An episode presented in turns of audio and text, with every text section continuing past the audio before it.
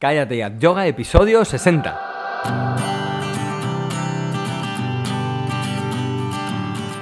Bienvenidos a Cállate at Yoga, el podcast en el que hablamos de yoga, de la práctica, la teoría, las escuelas, los maestros, las posturas, los libros y todo lo relacionado con esta maravillosa práctica. Hablamos de yoga de manera normal, con los pies en la tierra y con sentido del humor. Hablamos de yoga, en definitiva, como si lo hiciéramos de cualquier otro tema. Soy Jorge Caballero, un practicante de yoga que también imparte clases desde hace tiempo. Hoy eh, tenemos un programa donde contesto a vuestras preguntas, a las preguntas que me hacéis llegar eh, por medio del formulario de contacto de la web. Y de eso quiero hablar antes de nada de la web de callateatyoga.com, la plataforma donde hay seis secciones para que puedas aprender yoga en casa, puedas aprender no solo a aprender a practicar, sino también a aprender a enseñar. Hay seis secciones, lecciones de hora y media, rutinas de menos de una hora, el laboratorio, eh, yoga y salud, monográficos, teoría y filosofía. Bueno, tienes más de 200 horas de vídeos, dos clases nuevas a la semana, una vídeo quedada mensual con toda la comunidad y soporte directo conmigo. Así que por 10 euros al mes tienes acceso a toda la plataforma. Así que pásate por callateyayoga.com y míralo porque está muy muy bien. Eh, bueno, vamos directamente con, con vuestras preguntas. Unas preguntas muy interesantes en esta novena edición de preguntas y respuestas de yoga. Vamos con Lucía, que me hace la primera pregunta y me dice, hola Jorge, recientemente han venido dos alumnos nuevos a mi clase que tienen problemas de corazón. He estado informándome en libros y hablando con compañeros, pero no lo tenemos muy claro y no sé muy bien cómo actuar con estos alumnos. Además, mis clases son de vinyasa y no sé si les vendrá bien o mal hacer las vinyasas, hacer este estilo. ¿Qué me puedes decir sobre el yoga para problemas de corazón? Muchas gracias, un saludo, Lucía. Bueno, Lucía, un gran tema, el tema de, los problemas cardíacos. Ah, bueno, hay algunas recomendaciones que podemos tener en cuenta siempre, eh, y todo lo que yo diga, eh, siempre está por encima lo que diga el médico. Entonces, si ellos tienen alguna recomendación del médico, eso está por encima de cualquier cosa, ¿de acuerdo? O sea, el médico manda siempre. Eh, no obstante, sí que podemos tener algunas cosas en consideración a la hora de tener alumnos con, con estos problemas, sobre todo porque, claro, cuando estamos en una clase con 10, 20, 30 o 40 personas, adaptar las clases a ellos no es fácil. Entonces sí que puedes antes de las clases decirles, oye, pues mira, haz esto, no hagas esto otro, ¿vale? Y algunas cosas sí que podemos tenerlas en, cuenta.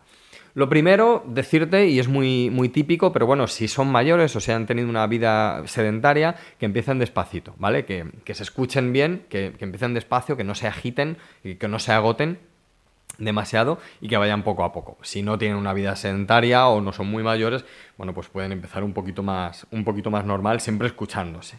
Ah, cosas que, debemos evitar. Por ejemplo, eh, hay una cosa muy, muy clásica que siempre se dice y es evitar que en Virabhadrasana 1 se estiren los brazos por encima de la cabeza. Eh, en general, en todas las posturas de pie, que se mantienen los brazos también en la horizontal, yo te diría que lo hagan, pero que lo hagan poco. ¿Vale? Esto es para no meterle presión de más, sobre todo en Virabhadrasana 1, es una postura muy intensa y con los brazos hacia arriba, pues la, carga eh, a nivel interno aumenta. Entonces, bueno, pues se recomienda hacer Virabhadrasana 1 con las manos en las caderas y las posturas de pie, las que son con los brazos en horizontal, como digo, eh, bueno, pues que si va a durar 30 segundos la postura, pues que la hagan 10, eh, ¿vale? Y, así.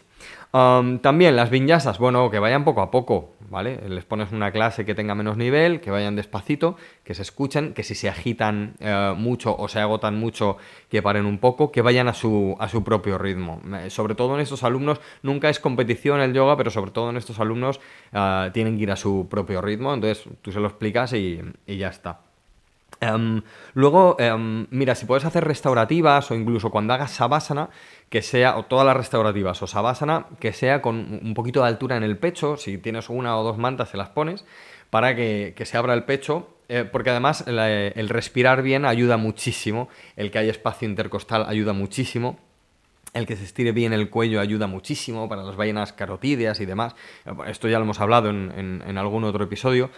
Eh, y Savasana con, algo debajo de las rodillas también, ¿vale? Todo lo que sea facilitar la postura para que tengan el pecho abierto y, respiren mejor, eh, les va a ir muy, muy, muy bien. Um, para, más activos, no. Uh, vinyasas con calma, como te digo.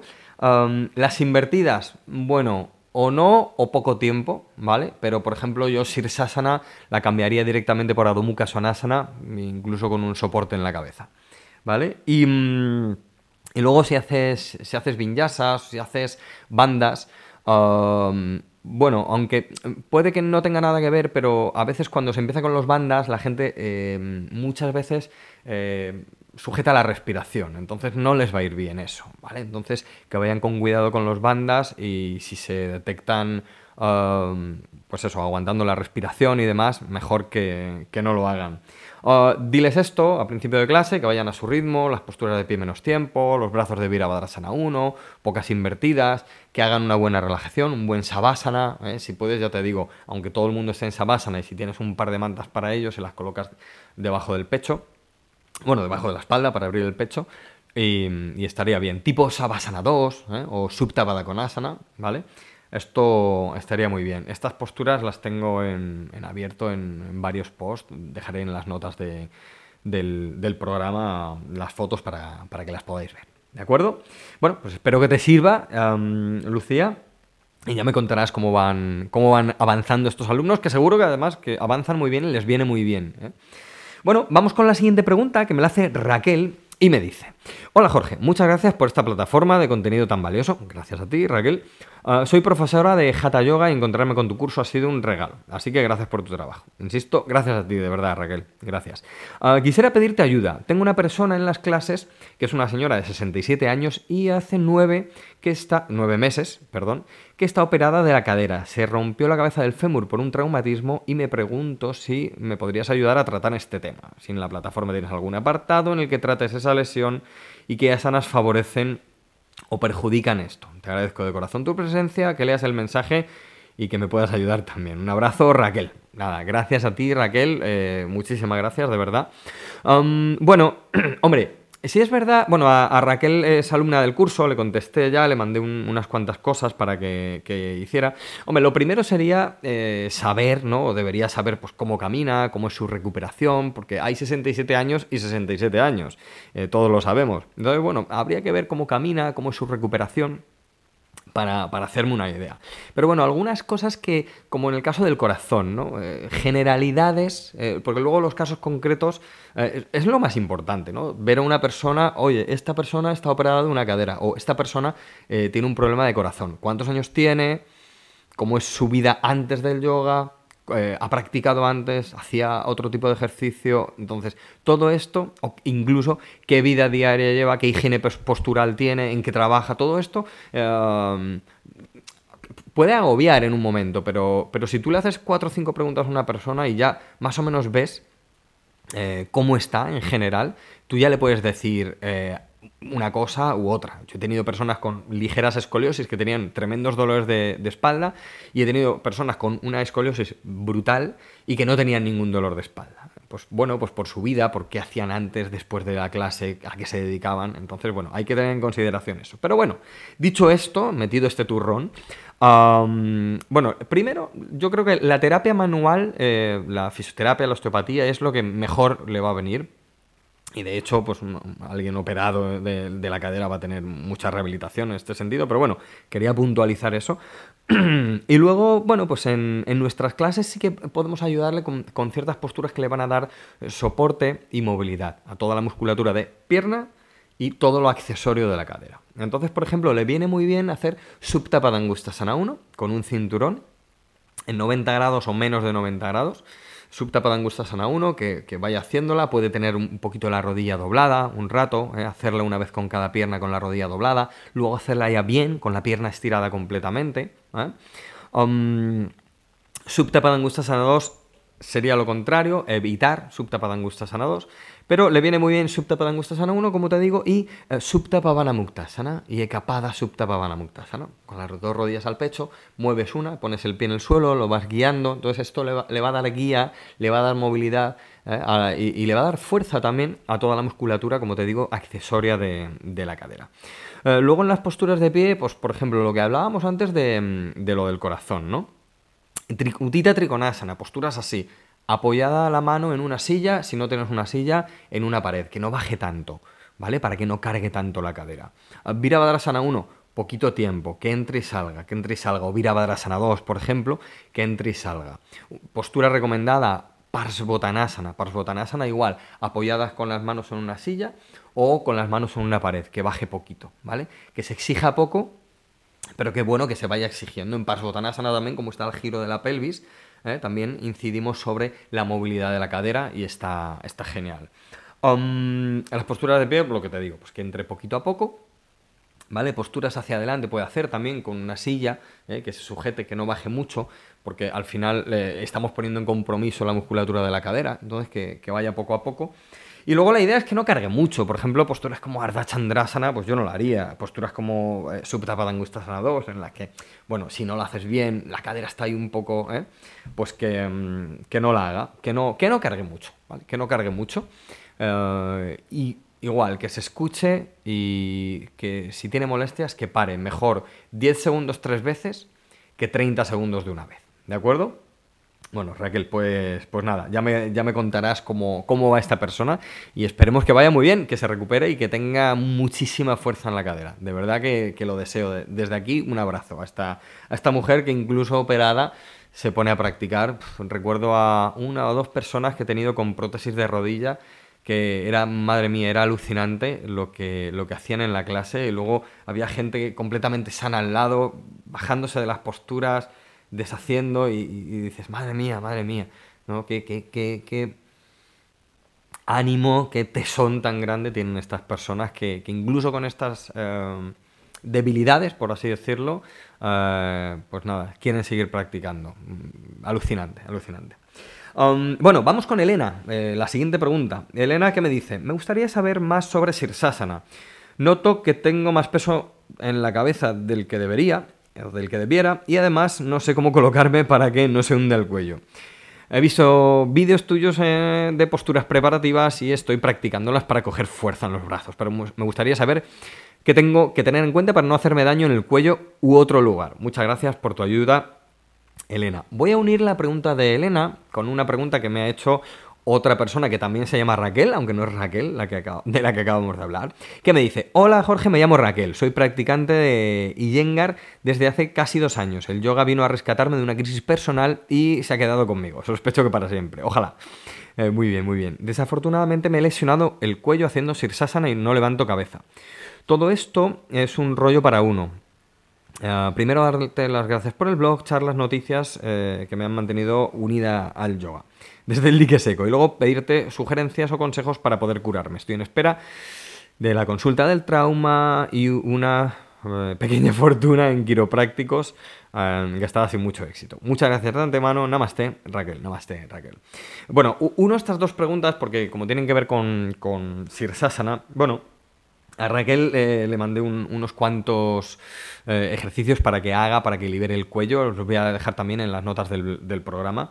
Pero bueno, uno la pregunta de Elena y de Raquel. Eh, Sirsasana. Bueno, dos o tres tips claves a tener en cuenta para, para hacer Sirsasana y sobre todo para no hacernos daño haciendo Sirsasana. 80-20.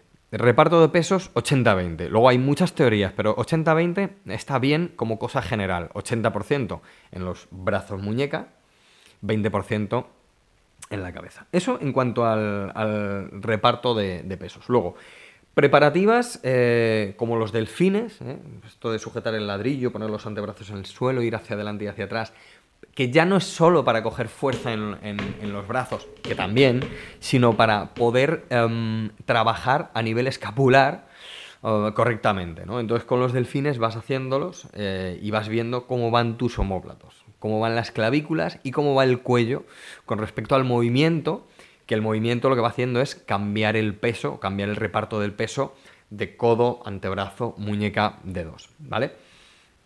Entonces, posturas preparativas como esa y luego hay que matarse a posturas de pie, aunque suene muy mal lo de matarse, pero hay que hacer muchas posturas de pie para tener una, cintura escapular fuerte para que luego nos aguante en, en Sirsasana.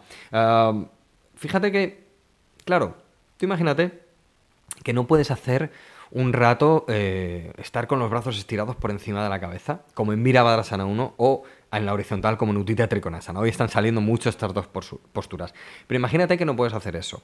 Claro, si no puedes hacer eso porque se te caen los brazos por falta de potencia y ajuste escapular, ¿eh? porque al, final esto es más, mucho más ajuste de la cintura escapular que de fuerza en los brazos. Pero tú imagínate que no puedes hacer eso. Pues darte la vuelta y ponerte sobre esa estructura que no es capaz ni siquiera de mantenerse en el espacio, en el aire, imagínate que tenga que soportar todo el peso de tu cuerpo. Entonces, 80-20 hecho a partir de un ajuste escapular muy potente y trasladar esa potencia de los homóplatos hacia las muñecas y claro, que el edificio que creamos con, la forma de las manos en Sirsasana, ah, con la forma de los antebrazos, con la forma de los dedos, todo ese soporte, ese portal donde entra la cabeza, em, ese marco donde luego se sostiene la postura, tiene que estar muy firme, muy potente para poder hacer Sirsasana sin problemas. Hay un gesto muy clásico que se hace en Sirsasana, eh, que es como levantar un poquito la cabeza del suelo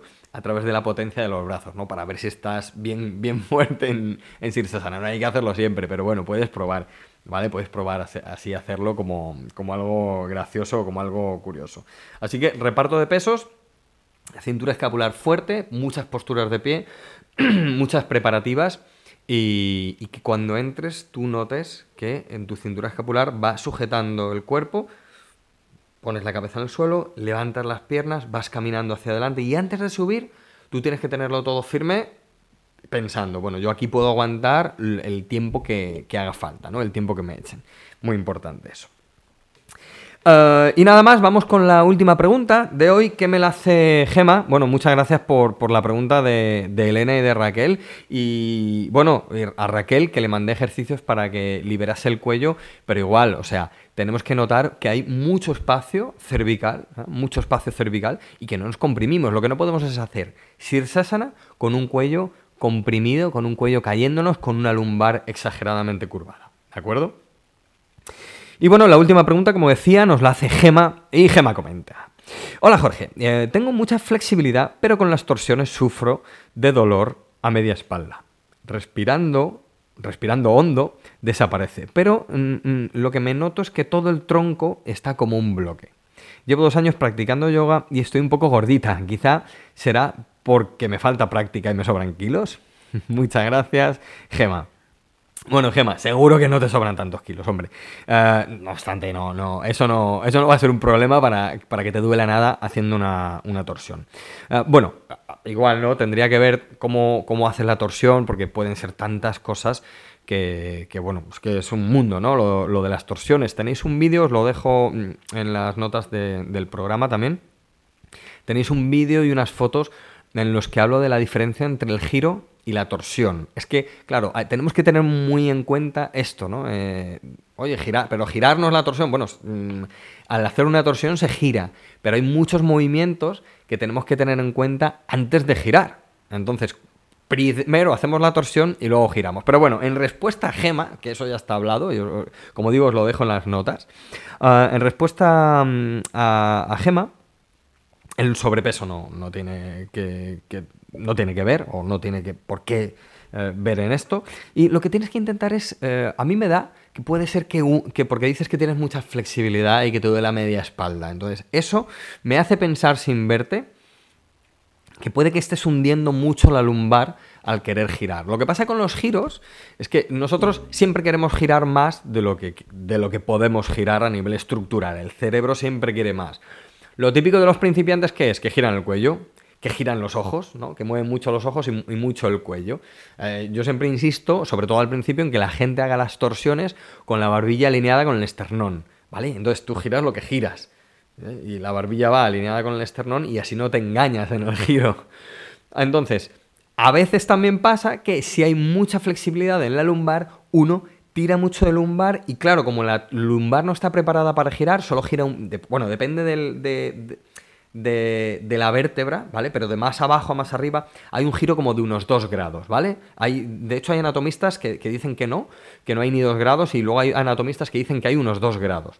No, va, va cambiando, ¿vale? Pero vamos a poner que gira un par de grados la, eh, la lumbar. Entonces, claro, como no giramos mucho de la lumbar, lo que hacemos es hundirla. Cuando hay flexibilidad, empujamos la lumbar hacia adentro. ¿Y, dónde nos da el dolor? Pues a media espalda ya, entre la... Mm, donde acaba, o bueno, mejor dicho, donde empieza la lumbar y acaba la, dorsal. Y ahí nos da como un pinchazo si exageramos mucho la curva lumbar, que es lo que hablábamos también antes de Sirsasana, que a veces pasa. Entonces, apoya bien las dos nalgas en la silla, en el ladrillo o en el suelo, donde estés. ¿eh? Apoya bien las dos nalgas y vete girando equilibradamente, pero que hagas giro, ¿vale? Que hagas giro, que no se hunda la lumbar. Y cuando ya no puedas girar más, esa es tu torsión de momento, no quieras girar más, porque si no, puede que, tires de lumbar y, te duela. Así que bueno, esa es mi, esa es mi recomendación para Gema. Muchas gracias, Gema, por, por tu pregunta. Os dejo todo de lo que he hablado en las notas del, del programa para que podáis verlo